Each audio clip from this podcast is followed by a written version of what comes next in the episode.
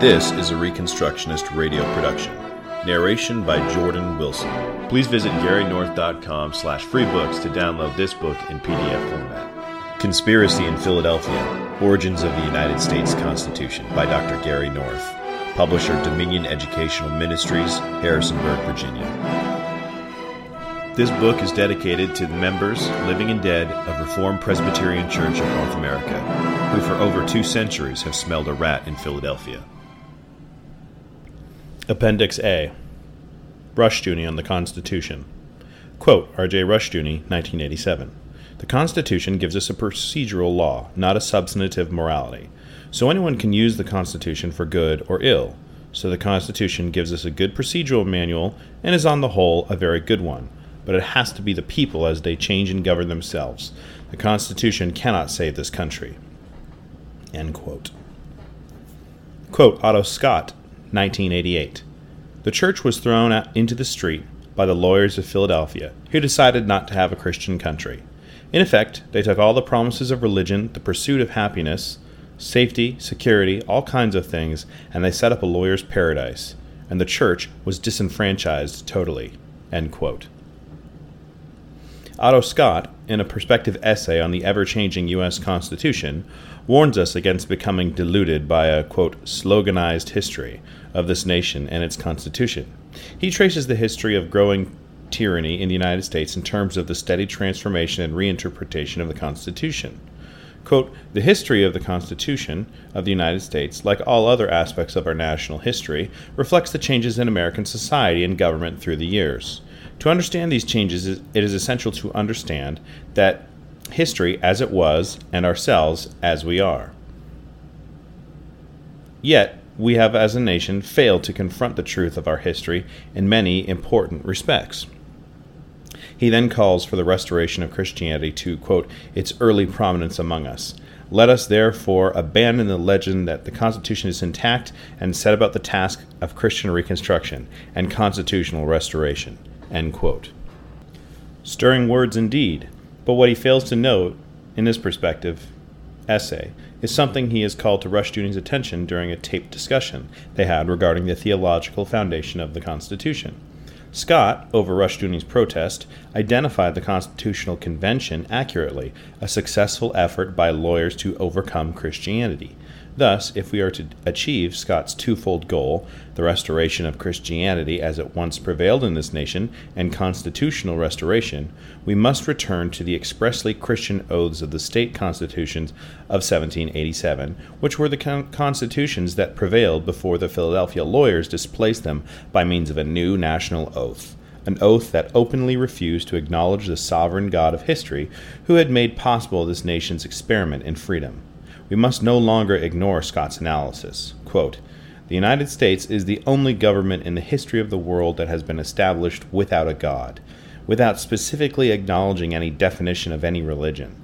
The Constitution of 1788 was unique in that respect. No society had ever done that, end quote. Actually, Rhode Island had, but that experiment in pluralism was protected by a larger commonwealth. Scott may not have understood that he was challenging one of Rushdoony's most cherished beliefs. In 1965, Rushdoony had written, quote, the concept of a secular state was virtually non-existent in 1776 as well as in 1787 when the Constitution was written and no less so when the Bill of Rights was adopted. To read the Constitution as the charter for a secular state is to misread history and to misread it radically. The Constitution was designed to perpetuate a Christian order, end quote. This was mytho-history on a grand scale, and he never deviated from it. Scott had challenged it head-on. Beginning in the 18th century in Northern Europe, anti-Trinitarian humanists combined with dissenting non-state established churchmen and deists to restructure the existing basis of citizenship, which had previously been explicitly Christian. The two wings of the Enlightenment, Scottish a posteriori empiricism and French a priori rationalism, both proclaimed a new concept of citizenship without a required profession of faith in the God of the Bible. It was this new concept of citizenship which was ratified into law in the United States in 1788. The issue was covenantal. The deciding factor was the abolition of an explicitly Trinitarian oath of allegiance by the Constitution. the American Enlightenment. Rushdoony, as a disciple of Van Til, should have been more alert to this crucial and early Enlightenment invasion of America, but throughout his career he did his best implicitly to deny its implications. He viewed early American thought as a mixture of Christianity and natural law, which it was, but not as being at bottom dominated by the key foundation of Enlightenment thought, the doctrine of the autonomy of man's reason. He always refused to say of the Constitution, as he said in Chapter 1 of By What Standard, regarding every other hybrid worldview, every other compromise with the intellectual systems of the self-professed autonomous man. Quote, "Behold, it was Leah," end quote. He assumed that the colonists' faith in the Christian God was more fundamental than their faith in Enlightenment thought. This was no doubt true of considerable segments of the population, especially after the revivals of the second quarter of the century. But this was not true of the intellectual leaders of the Revolutionary War era, who were overwhelmingly deist, proto-Unitarian in outlook. On this point, at least with respect to those men who wrote defenses of the war, C. Gregg Singer's view of the American Revolution is correct. I think that Henry Marr's assessment is fair. Quote, "Most forms of the Enlightenment developed among the middle and upper classes of European cities, spread mainly among similar groups in America, and failed to reach the agrarian majority. On the whole, various forms of Protestant Christianity serve the emotional needs of most Americans better. But when we inquire about the beliefs of the articulate leadership of the nation, especially the triumphant nationalists of 1788, we find that the philosophy of the Scottish Whig wing of the Enlightenment was dominant." The two wings of the Enlightenment. Rushdoony repeatedly referred to the anti-French Revolution attitude that prevailed in the last decade of the 18th century America. He offered this as evidence of an attitude hostile to the Enlightenment. What he never said is that he was defining Enlightenment solely in terms of its left-wing ideology, the philosophes of France. This is only half the story of the Enlightenment. That in 1798 we find an anti-Jeffersonian, anti-French Revolution outlook among many Americans. Those who agreed with Edmund Burke regarding the horrors of the French Revolution should be no more surprising than the fact that we also find pro-French, pro-Jefferson sympathizers. The mere presence of an anti-French revolutionary outlook in the late 18th century was no guarantee of Enlightenment free wisdom.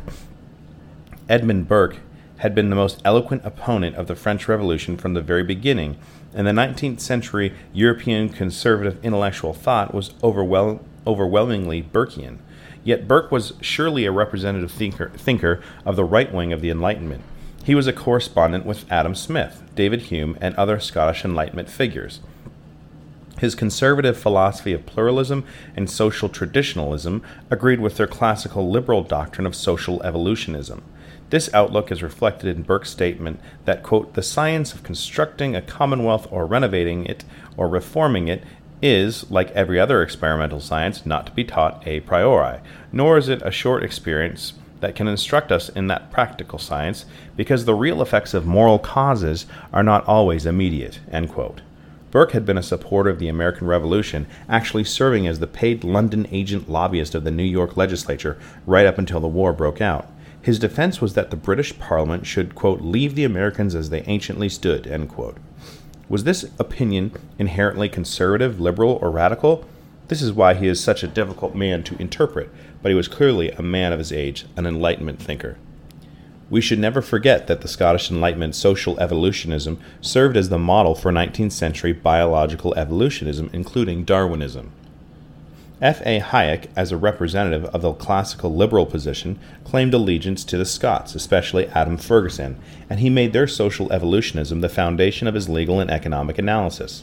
Hayek's philosophical and institutional target is the other half of the Enlightenment heritage, top-down, a priori, French social planning, and James McCosh, president of Presbyterian Princeton from 1868 to 1888, invoked a version of Christian apologetics based on Scottish Enlightenment philosophy, and he also adopted a native, pre-Darwinian, purposeful theological system of geological evolution.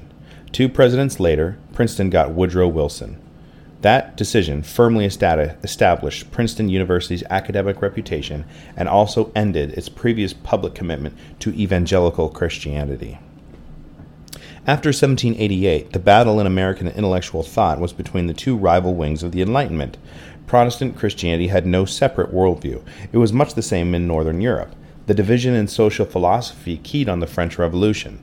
The conservatives clung to Burke. The anti-revolutionary liberals clung to Lamennais and Tocqueville. The revolutionaries clung to Babeuf. The most dynastic politicians hoped and prayed, if they prayed at all, that the rising tide of Napoleonic nationalism could be contained at home by patriotism and kept from turning into revolution. It couldn't. My point is this. The intellectual conflict was between the two sides of the Enlightenment, the decentralizing social pluralists versus the centralizing political revolutionists. The terms of the debate were established by the presupposition of the Enlightenment, autonomous man. Conservative Protestant Christians lined up behind Burke. They offered no explicitly biblical alternative, socially or judicially, to the Enlightenment. By 1790, they were not aware that there was a legitimate alternative. The U.S. Constitution had officially abandoned this alternative in Article 6, Clause 3, the denial of natural law. Ironically, it was with Rushdoony's writings of the 1960s that a separate anti-natural law, Bible-based Protestant social philosophy first began to emerge. Rushdoony did not understand in 1964 the extent to which his view and Van Til's had broken with the American intellectual and political tradition. That tradition was grounded in natural law and natural rights theory. Rushdoony did not recognize in 1964 what ought to be obvious to any person who has read the tracts and treatises of that constitutional generation. The American deists of the second half of the 18th century adopted the same strategy of infiltration that the followers of neo-Orthodox theologians Karl Barth and Emil Brunner adopted in the 20th century, namely, importing alien religious and philosophical principles under the cover of language that had long been considered Christian. In fact, this process of infiltration had been going on in Christianity since the 2nd century, as Van Til argued throughout his career. The difference by 1770, however, was that the anti-Christians in America were self-consciously using these alien Greek and Roman Stoic concepts to undermine the religious and especially the judicial foundations of what was then clearly a Christian society. Christians had long invoked natural law philosophy as a support for orthodoxy. The main framers of the constitutional nationalism, Washington, Franklin, Jefferson, Hamilton, Adams, and Madison, used natural law philosophy as a tool to undermine orthodoxy. Historian David Hawkes is correct regarding Jefferson's writings of the Declaration of Independence in 1776. Quote, "He did more than summarize the ideas accepted by all thoughtful Americans of the time. He intentionally gave new implications to old terms." End quote. Rushdoony's error, judicial continuity. I think Rushdoony's error was both emotional and intellectual. He saw himself as one who was calling for a return to the theological and judicial foundations of the American experiment in freedom. This experiment was grounded in the Bible. But in his attempts to trace his own worldview back to the framers, he neglected to adhere to the principles he learned from Van Til. He did not acknowledge the extent of the religious war that was in principle going on in the 18th century American colonies. This is in direct contrast to anti-covenantal historians like Knoll, Hatch, and Marsden, who have chosen to ignore the explicitly Christian covenantal foundations of pre-Constitution America because they can point to the U.S. Constitution as the covenanting document of the nation. They understand what Rushdoony had refused to admit, namely that the U.S. Constitution is judicially anti-Christian. It is an explicitly covenantal document. It is also explicitly not Christian. It was designed that way. But if it is not Christian, then it must be anti-Christian. There is no neutrality after all. Rushdoony argued that it was against just such a notion of an earthbound final judicial sovereignty that the American Revolution was fought. Such a view of judicial sovereignty, he said, had been foreign to American political philosophy prior to 1788, for American political philosophy had been primarily Christian and Calvinist. He admitted, however, that the terminology of popular sovereignty had been influenced by the doctrine of the political sovereignty of the people. The problem with this line of reasoning is that there is no way to distinguish judicial sovereignty from political sovereignty in the documents of the Revolutionary War era. The Delaware Declaration of Rights of 1776 begins with this declaration, quote, that all government of right originates from the people, is founded in compact only, and instituted solely for the good of the whole." End quote. The state constitutions usually began with a statement of natural rights. While no other state constitution began with a formal declaration of popular sovereignty, they all had a section stating this principle. Section 5 of Massachusetts spoke of, quote, "all power residing originally in the people and being derived from them," end quote. This means, it continued, that all public officials are answerable to the people. The same declaration of the people's sovereignty was in Section 8. Officials are, quote, "at all times accountable to the people." By formally announcing the will of the people as politically sovereign, the constitutional documents revealed the extent to which the older theocratic foundations had been steadily undermined since John Locke's second treatise on government. The supposedly religiously neutral common ground philosophy of natural law was believed in by all participants. The language of political sovereignty is found in all the state constitutions of the Revolutionary War era. It is also found in Blackstone's Commentaries on the Laws of England, the common legal textbook of English common law, which was read widely in the colonies just before the outbreak of the Revolution.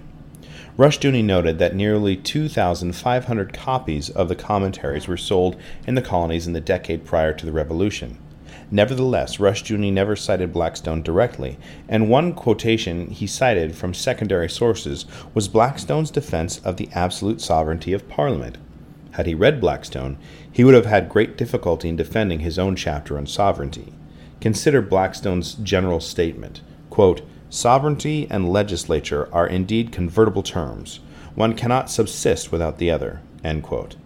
He went on to speak of the, quote, "natural inherent right that belongs to the sovereignty of a state, wherever that sovereignty is lodged, of making and enforcing laws." This is surely the language of political sovereignty. I regard Rushdoony's chapter on sovereignty as the weakest in the independent republic. He made it look as though the Constitution possessed judicial continuity with Christianity. It did not. It represented a fundamental break from Christianity, a break that the Lockean concept of humanistic sovereignty and civil compact had been eroding for almost a century. Rushdoony always believed that a restoration of constitutional order is the best strategy for Christian reconstruction in the United States. Not only is this impossible eschatologically, time does not move backward, but it is naive judicially. In his desire to make the case for Christian America, he closed his eyes to the judicial break from Christian America, the ratification of the Constitution. The Christian cultural continuity of America was not to be sustained by subsequent generations. The judicial break with Christianity had been definitive. Rushdoony's rewriting of constitutional history. It is this covenantal fact which Rushdoony, in his 30-year defense of the Constitution as an implicitly Christian document, refused to face. Indeed, he created a whole mythology regarding the oath in order to buttress his case. To an audience of Australian Christians who could not be expected to be familiar with the U.S. Constitution, he said in 1983, quote, "In every country where an oath of office is required, as is required in the United States by the Constitution, the oath has reference to swearing to Almighty God to abide by his covenant, invoking the cursings and blessings of God for obedience and disobedience," end quote. But what does the Constitution actually say? Exactly the opposite, quote, "No religious test shall ever be required as a qualification to any public office or public trust under the United States," end quote. To put it mildly, this was deliberate deception. Rushdoony was determined not to face the facts of the U.S. Constitution, and he did not want his audience to do so either. To his audiotape present audience, Rushdoony insisted the following with respect to the President's oath of office, quote, "The Constitution required an oath of office. To us this doesn't mean much. Then it meant that you swore to Almighty God and involved all the curses and blessings of Deuteronomy 28 and Leviticus 26 for obedience and disobedience. Nobody knows that anymore," end quote. Nobody knew it then either. Deuteronomy 28 was about as far from George Washington's mind as might be imagined. Rushdoony never offered to much as a footnote supporting such a claim.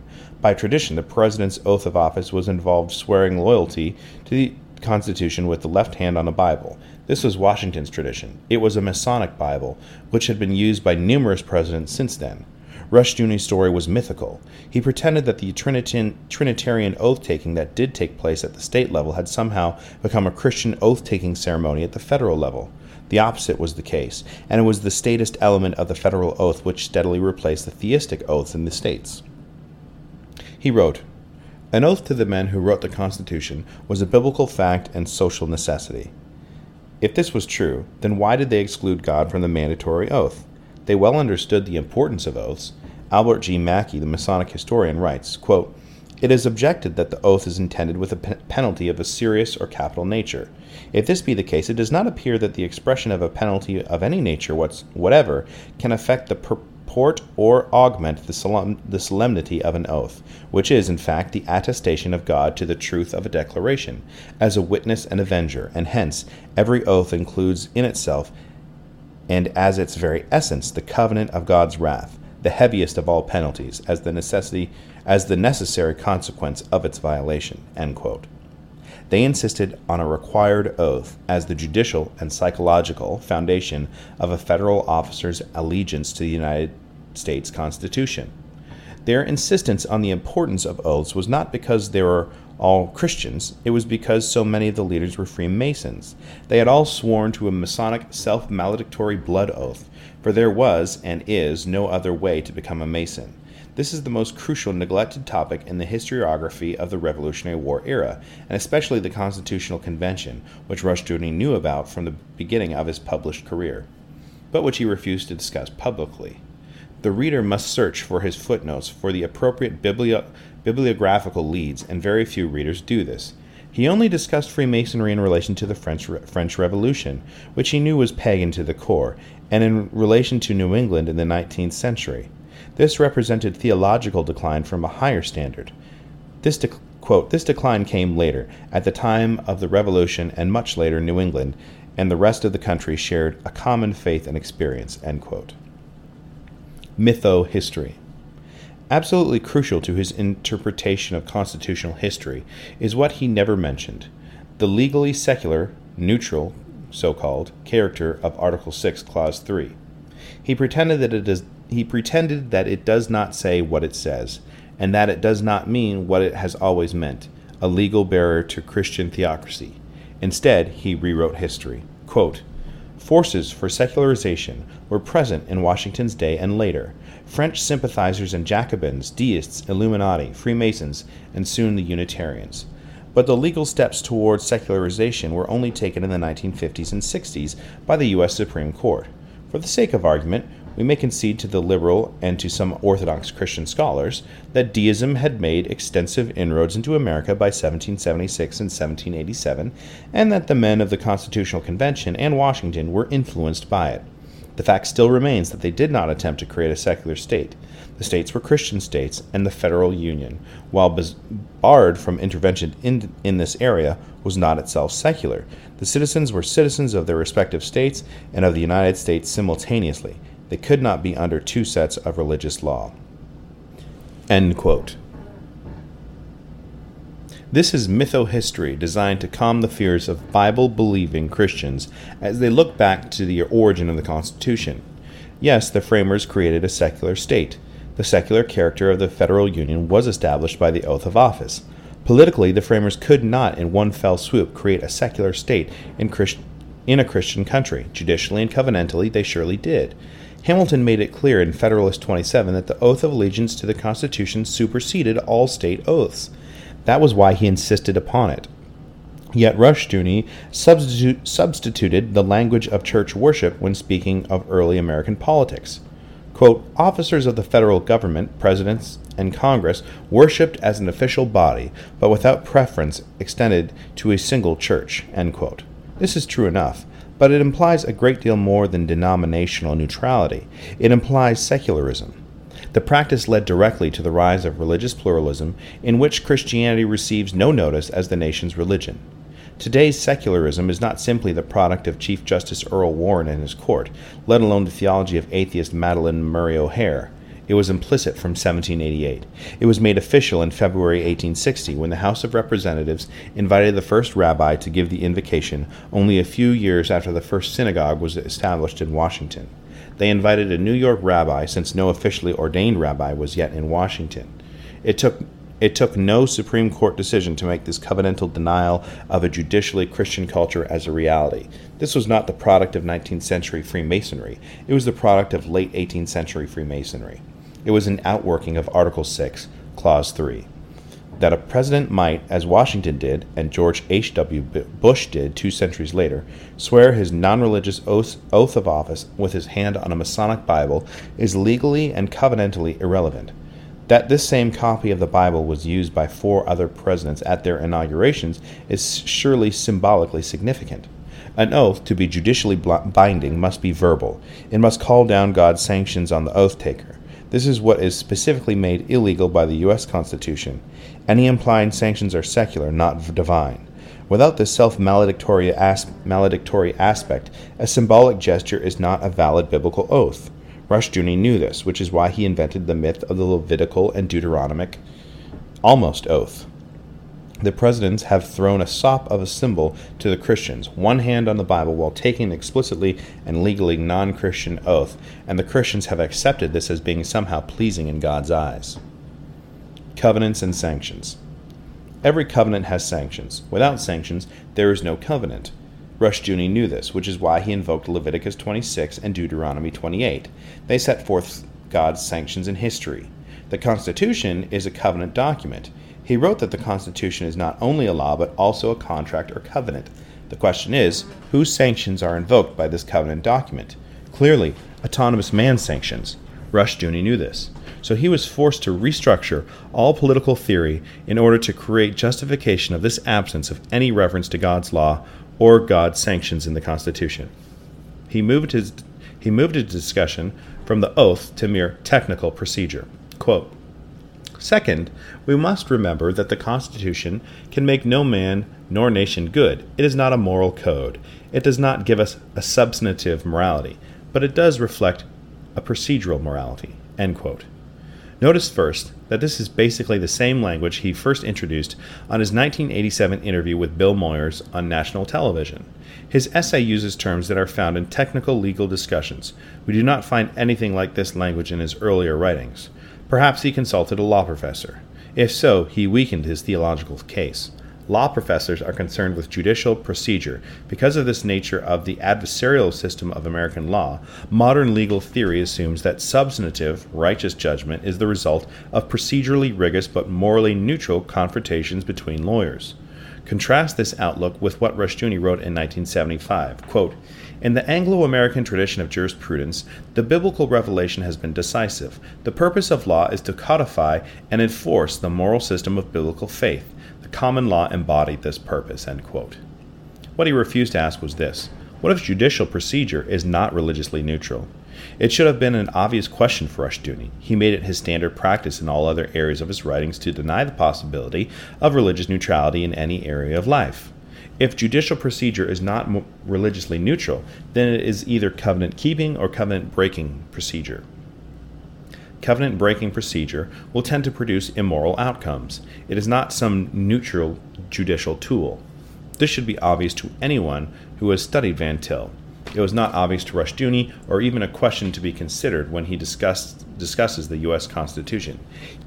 He adopted the epistemological position of 18th century humanism whenever he discussed the Constitution, making people good. Second, notice the shift in his argument. The Constitution cannot make anyone good. This is the standard humanist line against all Christian legislation. Quote, "You can't legislate morality." What Rushdoony always maintained is that you can't legislate anything except morality.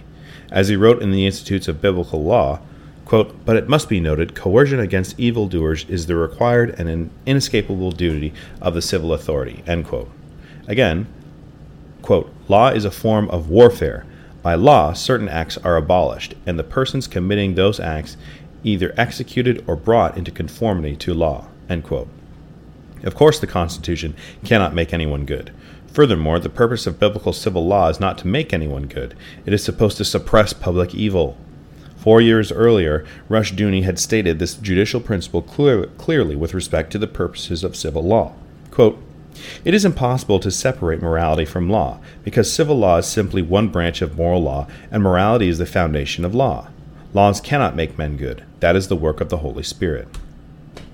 but laws can prevent men from doing evil, end quote. Again, while, quote, man can be restrained by strict law and order, he cannot be changed by law, he cannot be saved by law, end quote. For 30 years, Rushdoony previously had argued that any other view of civil law is the, quote, works doctrine of all non-Christian religion, salvation by law.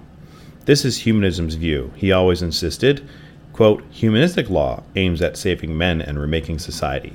For humanism, salvation is an act of the state, end quote. Again, quote, man finds salvation through political programs, through legislation, so that salvation is an enactment of the state, end quote. What is the Christian alternative? To enforce God's law and God's sanctions in history, and only God's law and God's sanctions. Quote, the second aspect of man under law is that man's relationship to law becomes ministerial, not legislative. That is, man does not create law, does not decree what shall be right and wrong simply in terms of his will. Instead, man seeks in his law-making to approximate and administer fundamental law, law in terms of God's law, absolute right and wrong. Neither majority nor minority wishes are of themselves right or wrong. Both are subject to judgment in terms of the absolute law of God, and the largest majority cannot make valid and true a law contrary to the law, to the Word of God. All man's law-making must be in conformity to the higher law of God, or it is false. A fourth aspect of man under law is that law means the true order as justice. The law is justice, and it is order, godly order, and there can be neither true order nor true law apart from justice. And justice is defined in terms of Scripture and its revelation of God's law and righteousness. The law cannot be made more than justice. It cannot be made into an instrument of salvation without destruction to justice. Salvation is not by law, but by the grace of God through Jesus Christ, end quote. The issue is justice, not salvation. So why did he raise here the spurious issue that the Constitution, quote, can make no man nor no nation good? It is not a moral code, end quote. This is utter nonsense. Every law order is a moral code. This had been Rushdoony's refrain for 30 years.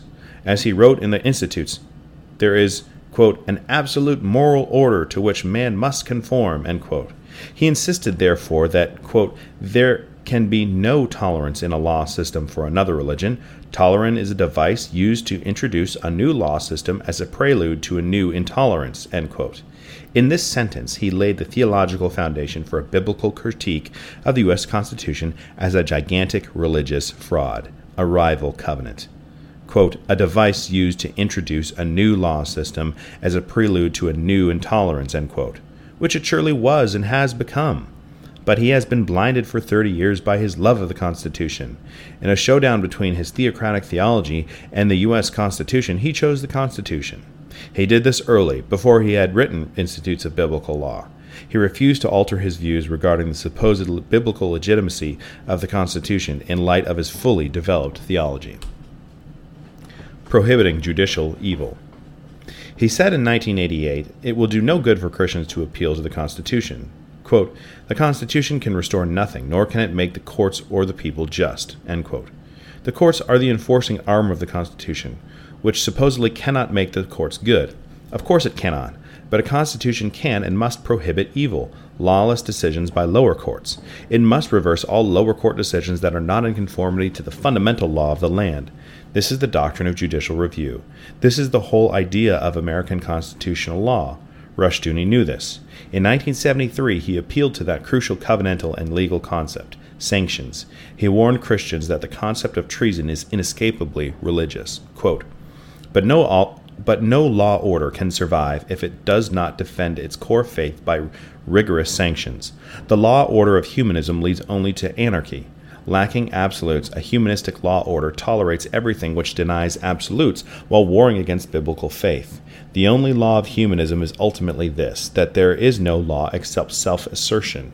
It is, quote, do what thou wilt. To tolerate an alien law order is a very real subsidy of it. It is a warrant for life to that alien law order, and a sentence of death against the established law order, end quote. The death warrant. The framers at the Constitutional Convention issued a death warrant against Christianity, but for tactical reasons, they and their spiritual heirs refused to for several generations to deliver it to the intended victims. They covered this covenantal death sentence with a lot of platitudes about the hand of providence, the need for morality, the grand design of the universe, and similar Masonic shibboleths. The death sentence was officially delivered by the 14th Amendment. It had been carried out with escalating enthusiasm since the 1950s. But Rushdoony dared not admit this chain of covenantal events. He wrote as though everything humanistic in American life is the product of a conspiracy of New England's Unitarians and the radical Republicans of the Civil War era. To admit the historical truth of 1787 and 88 would mean that a restoration of so-called original American constitutionalism would change nothing covenantally. The nation would still rest judicially on an apostate covenant. The Constitution must prevent treason. Every Constitution must. Treason is always a religious issue. The question must be raised, in terms of the U.S. Constitution, what constitutes treason? Christianity or pluralism, secular humanism? If you want to see the change in Rushdoony's thinking, consider these observations. Quote from 1973. The question, thus, is a basic one. What constitutes treason in a culture? Idolatry, treason to God, or treason to the state? Because for biblical law, the foundation is the one true God. The central offense is therefore treason to that God by idolatry. Every law order has its concept of treason. Basic to the health of a society is the integrity of its foundations. To allow tampering with its foundation is to allow its total subversion. Biblical law can no more permit the propagation of idolatry than Marxism can permit counter-revolution or monarchy, a move to execute the king, or a republic, an attempt to destroy the republic and create a dictatorship. 1973. The commandment is, "Thou shalt have no other gods before me." In our polytheistic world, the many other gods are the many peoples, every man his own god, every man under humanism in his own law and in his own universe. 1988. The Constitution is no defense against idolatry. End quote. The problem of dualism. Here is a basic dualism of all humanistic thought. Ethics versus procedure in the judicial system. Max Weber, the great German sociologist, spent considerable space dealing with this dualism, and I devoted a section of my essay on Weber to just this topic in Chalcedon's book of essays honoring Van Til. I concluded that discussion with this warning, quote, Weber's view of the increasingly bureaucratic, rationalized society hinged on the very real probability of such a subordination of substantive law to formal law. He hated what he saw, but he saw no escape. Bureaucracy, whether socialistic or capitalistic, is here. End quote. In the late 1980s, reversing his entire intellectual career, except for his early view on the Constitution as somehow an implicitly Christian document, including his commitment to Van Til's presuppositional apologetics, as well as his commitment to biblical law, Rushdoony said that the Constitution's procedural morality can be and is legitimately religiously neutral, and that any interest group can adopt the Constitution's procedural morality to create whatever law order they choose without violating the text of the nation's covenanting document. But the text is all there is of the underlying religious foundation. If the text were silent, then there would be no formal underpinning. But the text is not silent. The text categorically prohibits the imposition of the biblical covenant oath in civil law. Let us put it covenantally. What the text of the U.S. Constitution prohibits is Christianity. There can be no ultimate dualism in a covenantal document. It either serves the God of the Bible or some other God. There can be no neutral ground adjudicating between the God of the Bible and any rival authority. Constitutions are inherently substantive. Their ethical foundations are manifested in their procedural stipulations. Rushdoony built the case for biblical law in society by arguing that every covenant requires a unique law structure that reflects its concepts of ultimate authority. Sovereignty. Rushdoony rejected as heretical nonsense Calvin's guarded affirmation in the Institutes of a universal law of nations in preference to Mosaic law, a position which Calvin rejects in his sermons on Deuteronomy 28. That Calvin was no theonomist is clear. That he was no defender of secular natural law theory is also clear. The Institutes are misleading if read apart from his other writings on civil law. So, following his lead, I cannot but conclude that his distinction, indeed dualism, between the Constitution's supposedly neutral procedural law and the supposedly implicit Christian religious foundations of America is simply nonsense. It is an affirmation of neutrality that cannot possibly exist, if Van Til is correct. Constitutional procedure is the covenantal development of the religious foundation of that covenant, in church, state, and family. To argue that a system of covenantal procedure sanctions is anything but a judicial development of the underlying covenantal law order is to adopt a domestic version of the natural law equity of nations, and we know what Rushdoony used to think of that idea.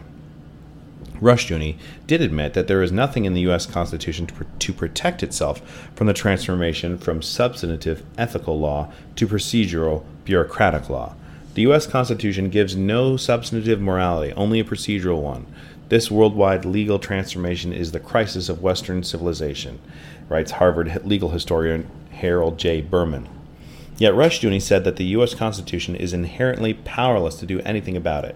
His assessment of the U.S. Constitution, that it is only a procedural document, is the same as saying that logic is only procedural, or liturgy is only procedural, or that the church government is only procedural, or that family government is only procedural.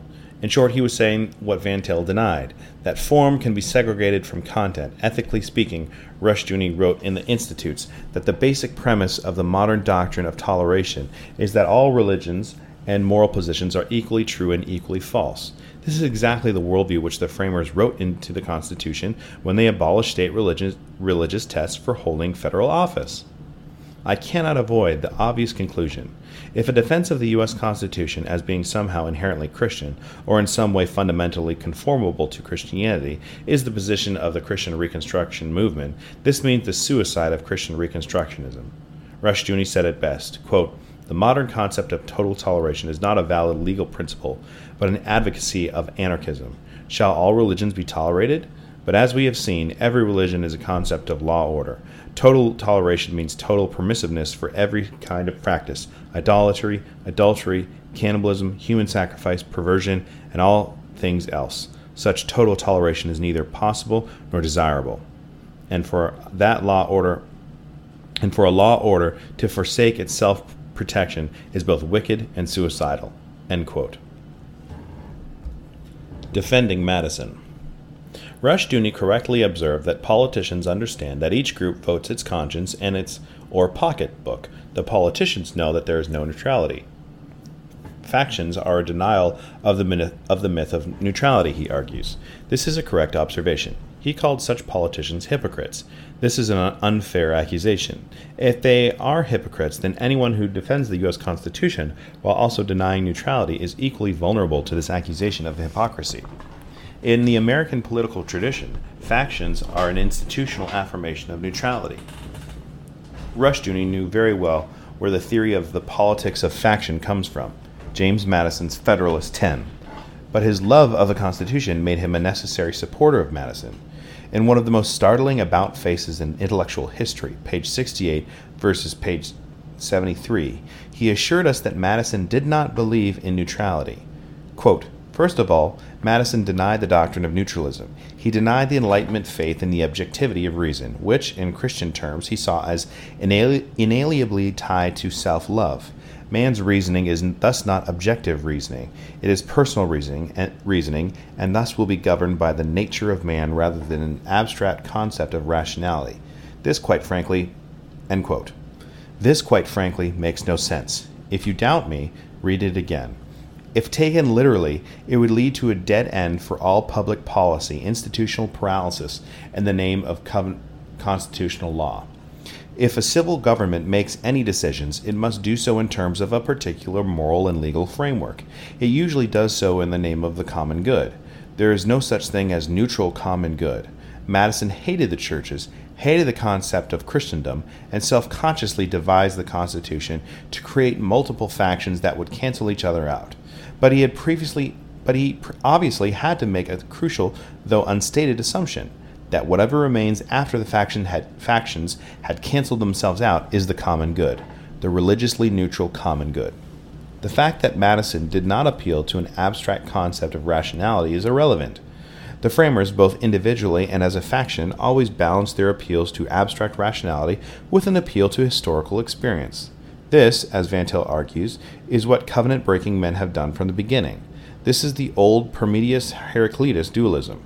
Madison appealed to reason, experience, common sense, morality, and any other slogan he could get his hands on. Quote, "The free system of government we have established is so congenial with reason, with common sense, and with universal feeling, that it must produce approbation and a desire of imitation, as avenues may be found for the truth through the knowledge of nations." End quote. So did his colleagues. These men were politicians first and foremost. If a slogan would sell the Constitution, good. If a brilliant idea would, excellent. If a convoluted or improbable argument would, fine. It was all grist for the Unitarian mill. Christians should not be deceived, especially self-deceived. James Madison was a covenant-breaking genius, and the heart and soul of his genius was his commitment to religious neutralism. He devised a constitution that for 2 centuries has fooled even the most perceptive Christian social philosophers of each generation into thinking that Madison was not what he was, a Unitarian theocrat whose goal was to snuff out the civil influence of the Trinitarian churches wherever they did not support his brainchild. For 2 centuries, his demonic plan has worked. Rushdoony's equating of Enlightenment rationalism with a priori rationalism, and then his denial that Americans ever affirmed a priori rationalism, was at the heart of his general myth that there was never a serious Enlightenment in colonial America. It was also at the heart of the traditional conservative myth that Burkean conservatism was not part of the Enlightenment. Both views are myths. Burke was in correspondence with all the major figures of the Scottish Enlightenment. They were all intellectual colleagues. They were all members of the right wing of the Enlightenment, just as F.A. Hayek was. There was no one left on either side of the Atlantic who was publicly preaching the Puritan view of the covenant, meaning covenant law and covenant oaths. They had all returned to the leeks and onions of Egypt. The point is, in order to make public policy, there must be a concept of the common good. Biblically, there are only 2 choices available: a covenant-keeping common good or a covenant-breaking common good. The best that can be said for a covenant-breaking common good is that it may correspond outwardly to God's revealed law standards for public policy. It is therefore a common grace, common good. But as Christianity fades in influence, and as covenant breakers become more consistent, this element of common grace will necessarily fade. This is what happened all over the world as Christianity has been replaced by either right-wing Enlightenment empiricism, experimentalism, or left-wing Enlightenment a priorism. It does not make any long-term difference whether the legal system is based on a humanistic common law or humanistic Napoleonic law. The end result is humanism. There is no neutrality. The question of sovereignty. Rushdoony's rewriting of U.S. history went on from the beginning. In the Institutes of Biblical Law, he said that, quote, "The presidential oath of office and every other oath of office in the United States was in earlier years recognized precisely as coming under the 3rd commandment and in fact invoking it. By taking the oath, a man promised to abide by his word and his obligations even as God is faithful to his word. If he failed by his oath of office, the public official invoked divine judgment and the curse of the law upon himself." End quote. This is presidential mytho-history. Rushdoony's view of U.S. political history was heavily influenced by a bizarre idea that he picked up in a speech by President John Quincy Adams, who shared his president father's Unitarian theology. So far as I know, no one else has maintained the following interpretation. The U.S. Constitution rests on no concept of God because the framers believed that only God has legal sovereignty. In his brief chapter on sovereignty, Rushdoony wrote this of American thought during the 1780s, quote, "Legal sovereignty was definitely denied." He said this distrust of legal sovereignty was both early medieval and Calvinist. He offered no evidence for this statement. The thesis is sufficiently peculiar that some reference to primary source documentation is mandatory, but none was offered. He refused to define what he meant by legal sovereignty, which makes things even more difficult. He cited some historians on Americans' opposition to the sovereign state, but it is clear from the context that their hostility was to a centralized monopolistic sovereignty, which is not the point Rushdoony was trying to make. The question Rushdoony attempted for 3 decades to avoid answering from the historical record is this one: why did the framers refuse to include a Trinitarian oath? If the states had such oaths, and they did, and the Patriot Party regarded the colonies as legal, sovereign civil governments under the king. Which is the thesis of this independent republic, then? Why not impose the oath requirement nationally? The presence of an oath is basic to any covenant, as Rushdoony knew. The question is, who is the identifiable sovereign in the federal covenant? And the answer of the framers was clear, quote, "We, the people, not we the states, but we the people." It is right there in the preamble. We the people. Patrick Henry recognized what was implicitly being asserted in the preamble. In the Virginia debate over ratification in 1788, he spoke out against ratification. He warned against the implications of, quote, "we the people." Quote, "Give me leave to demand, what right had they to say 'we the people' instead of 'we the states'? States are the characteristics and the soul of a confederation. If the states be not the agents of this compact, it must be one great consolidated national government of the people of all the states." Had the delegates, who were sent to Philadelphia, a power to propose a consolidated government instead of a confederacy? Were they not deputed by states and not by the people? The assent of the people in their collective capacity is not necessary to the formation of a federal government. The people have no right to enter into leagues, alliances, or confederations. They are not the proper agents for this purpose. States and sovereign powers are the only proper agents for this kind of government. Show me an instance where the people have exercised this business. Has it not always gone through the legislatures? This, therefore, ought to depend on the consent of the legislatures." End quote. Henry said emphatically of the delegates to the Philadelphia Convention, quote, "The people gave them no power to use their name. That they exceeded their power is perfectly clear." End quote. Rushdoony, for all his praise of Henry's Christianity, steadfastly refused to discuss the religious and judicial foundation of Henry's opposition to ratification. This was not an oversight on Rushdoony's part. He knew exactly why Henry objected. Henry knew where this new government was headed, and so it has. The Constitution was ratified under the presumption of the sovereignty of the people, but it was more than presumption. It is right there at the beginning of the document. Here is why there is no Trinitarian oath in the Constitution. The framers were operating under the legal fiction that the sovereign people, not the God of the Bible, had authorized the new national covenant. We the people were not the vassals of the great king in this treaty. We the people were the great king, and there shall be no other gods beside we the people. Thus the framers outlawed religious oaths. Outlawed! Yet this crucial constitutional provision is rarely mentioned today.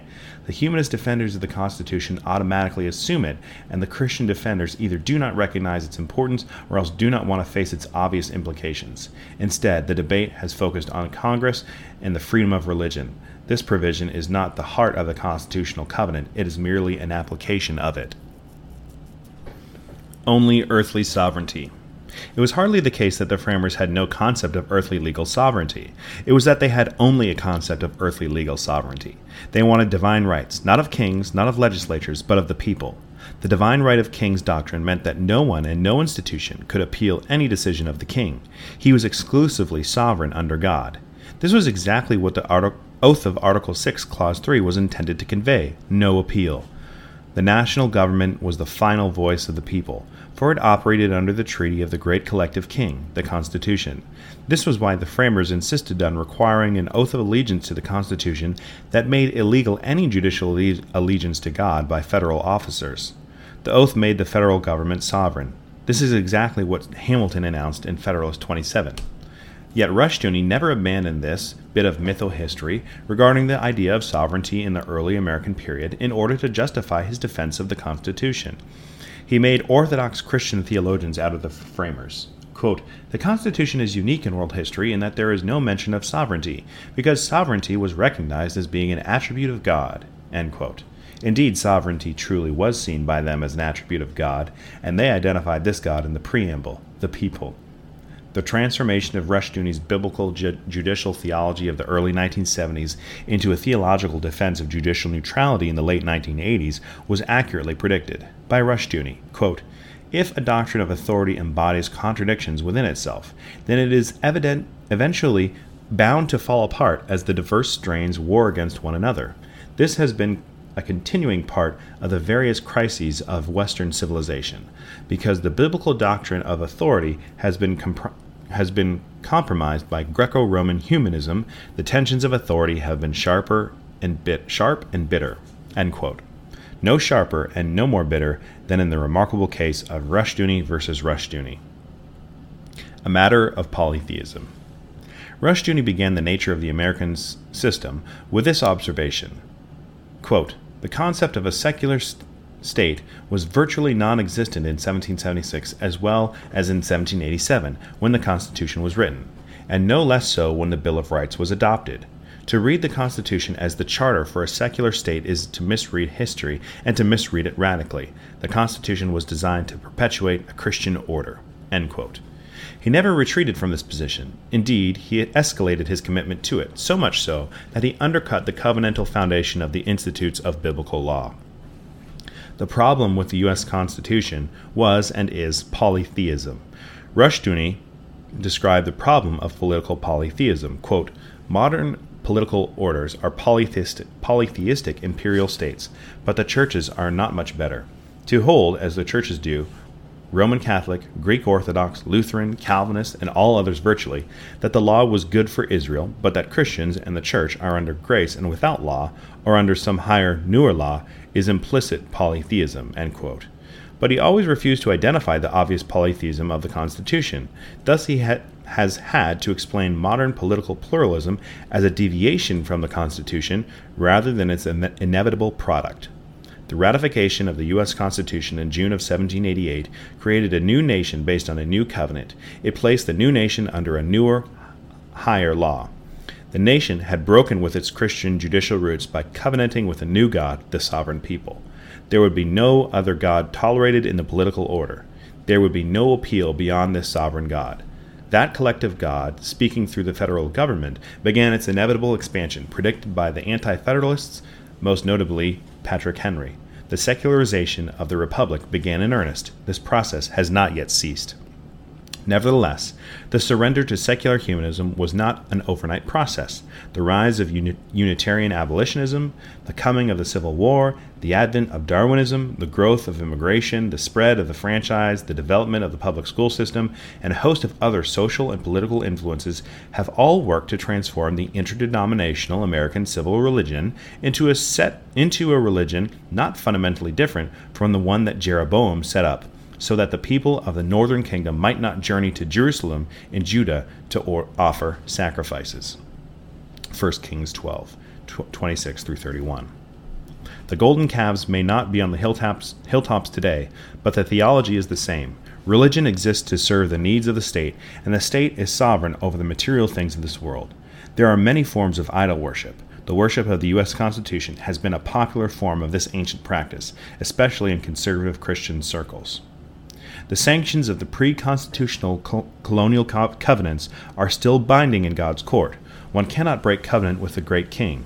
He will bring additional negative corporate sanctions unless these original covenants are renewed. This, however, requires that we break covenant with the present God of this age, the people. The people are under God as legally protected vassals. If this is not acknowledged covenantally and formally, then the common people will eventually find themselves under tyrants as legally unprotected vassals. Anabaptism or covenantalism. Why did Rushdoony steadfastly refuse to see this? The easiest explanation is covenantal. He always refused to acknowledge the ecclesiastical aspects of theocratic civil government. He correctly saw that the institutional church should not give orders to the state, but he never faced the hard question of the suffrage. How can non-Trinitarians be allowed to vote in a theocratic nation? Obviously, they would not be allowed to vote. Those not under the covenant should not be allowed to impose civil sanctions. This raises the question of which covenantal authority, or more to the point, authorities. Who is to determine whether a person is a Christian? There can only be one Bible-based answer, a Trinitarian local assembly or synod. A person can be regarded judicially as a Christian only if he is a member in good standing in a local assembly or presbytery. Everyone else is outside a church covenant and therefore cut off from the sacraments of self-excommunication. Judicially speaking, a person who does not have legal access to the sacraments is not a Christian, nor is someone who refuses to take the sacraments. Men cannot lawfully search other men's hearts. They must make public decisions and judgments in terms of other men's professions of faith and their outward obedience to God's law. God's law requires people to be baptized, to subordinate themselves to a church, and to take the sacrament of the Lord's Supper on a regular basis. Those who refuse are outside the church covenant. Therefore, in a theocratic republic, they would not be entitled to impose civil sanctions. This raises the other question that he has always avoided. The state must identify which churches are Trinitarian and therefore whose members are authorized to vote. A Christian republic inevitably must face the question analogous to the one today disturbing the state of Israel. Who is a Jew? Conclusion. On this dual point, the question of civil sanctions and ecclesiastical sanctions, Rushdoony remained conspicuously silent throughout his career, but his actions in the 1980s indicate that he sided with the Baptists and Anabaptists in American history, i.e. church membership as having nothing to do with voting or holding civil office. This conclusion led him straight into the pluralistic arms of Roger Williams. There is no halfway house between John Winthrop and Roger Williams. There is no halfway covenant. There is no neutrality. Instead, there are church sacraments. These are the foundation of Christian civilization, not the franchise, not the gold standard, not the patriarchal family, not the tithe to parachurch ministries, and not independent Christian education. The sacraments. Deny this, and you deny the biblical church covenant as well as the biblical civil covenant. Rushdoony implicitly denied both. The sign of this denial is his lifelong designation of the U.S. Constitution as an implicitly Christian covenant, meaning a halfway national covenant. This was what the Articles of Confederation constituted. The Constitution is apostate. 2004 note. This essay appeared as Appendix B in Political Polytheism. Except for a few words added for clarification, I did not revise this appendix except to 1. Add footnote 28, 2. Replace founders with framers, and 3. Shift verb tenses to the past tense due to Rushdoony's death in 2001. He did not respond to this 1989 essay, which was always his policy, never respond to critics. It is an unwise policy strategically. It makes it look as though you cannot respond. Of course, if you really cannot respond, then the policy makes sense. Nevertheless, an author can publish clarifications regarding what he believes and does not believe in response to inaccurate representations of his position.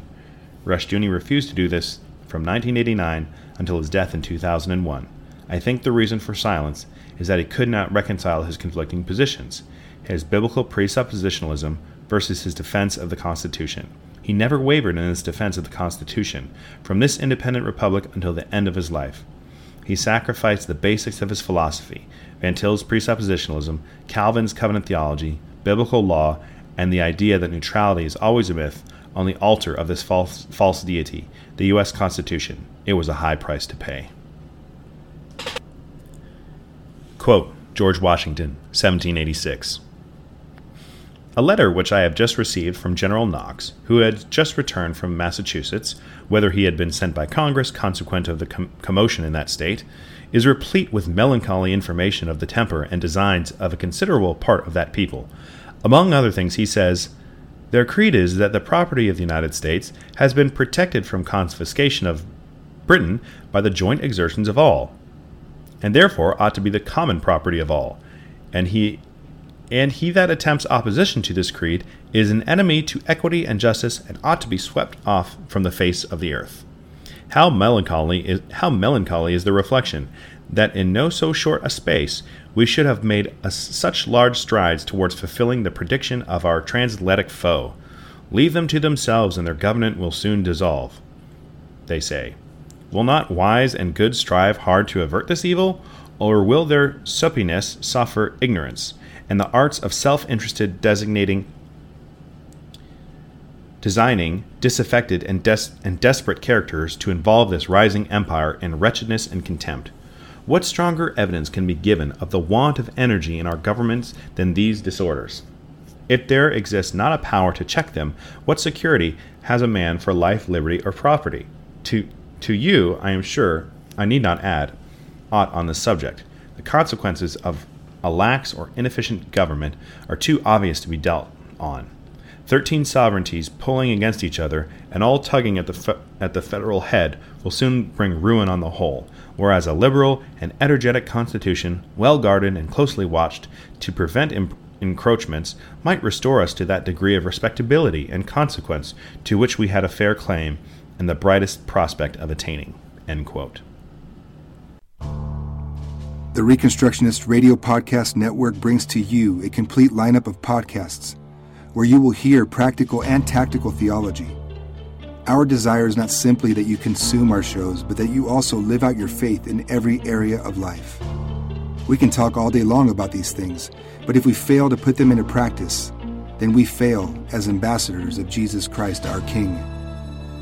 Subscribe now to your favorite Reconstructionist Radio podcast network shows, or you can subscribe to the Reconstructionist Radio Master Feed, where all of the content we produce, including the audiobooks and audio articles, will pop up as soon as they are available. And don't forget to visit reconstructionistradio.com to volunteer as a narrator or to partner with this ministry financially. May the Holy Spirit stir you into action for Christ and His kingdom.